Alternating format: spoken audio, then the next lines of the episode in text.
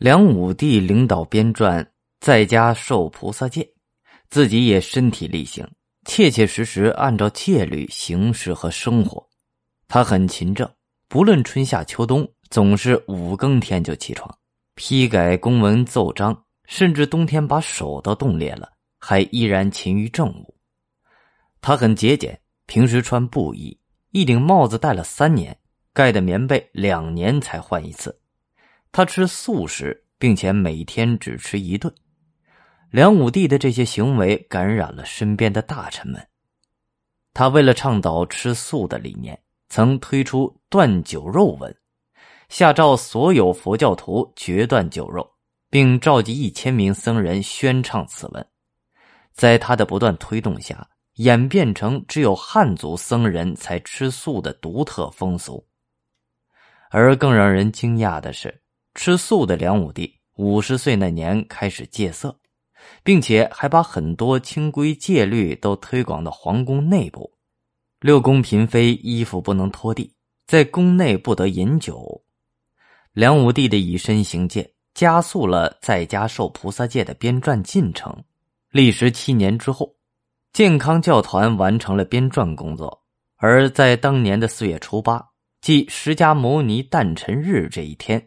梁武帝又亲授菩萨戒，法名冠达，并且大赦天下，全国同贺菩萨戒弟子皇帝的诞生。自此，梁武帝有了另外一个称呼——皇帝菩萨。梁武帝推广菩萨戒，就是要让社会各阶层遵守佛教的戒律，不做恶事，做善事。这当然起到了稳定社会的作用。把儒佛结合起来，用佛教撬动儒家观念，是梁武帝治国的理念。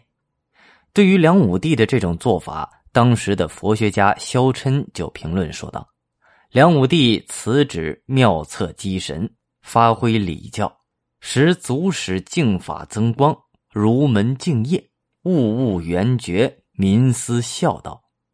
而在佛儒的不断融合中。”儒家思想随着佛教的发扬光大，慢慢播散到老百姓的心里，周礼也由此得到了传承。孔子重又被奉上了高高的祭坛。帝王祭孔始于汉高祖刘邦，之后的汉代帝王一直遵循此制，但是随着汉末乱局的开始，忠孝观念日益淡薄，祭孔也不再被严格遵循。到南朝梁时。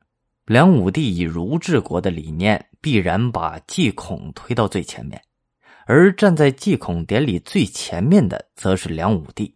每年国子学开学举行的祭孔典礼中，都可以见到梁武帝虔诚的身影。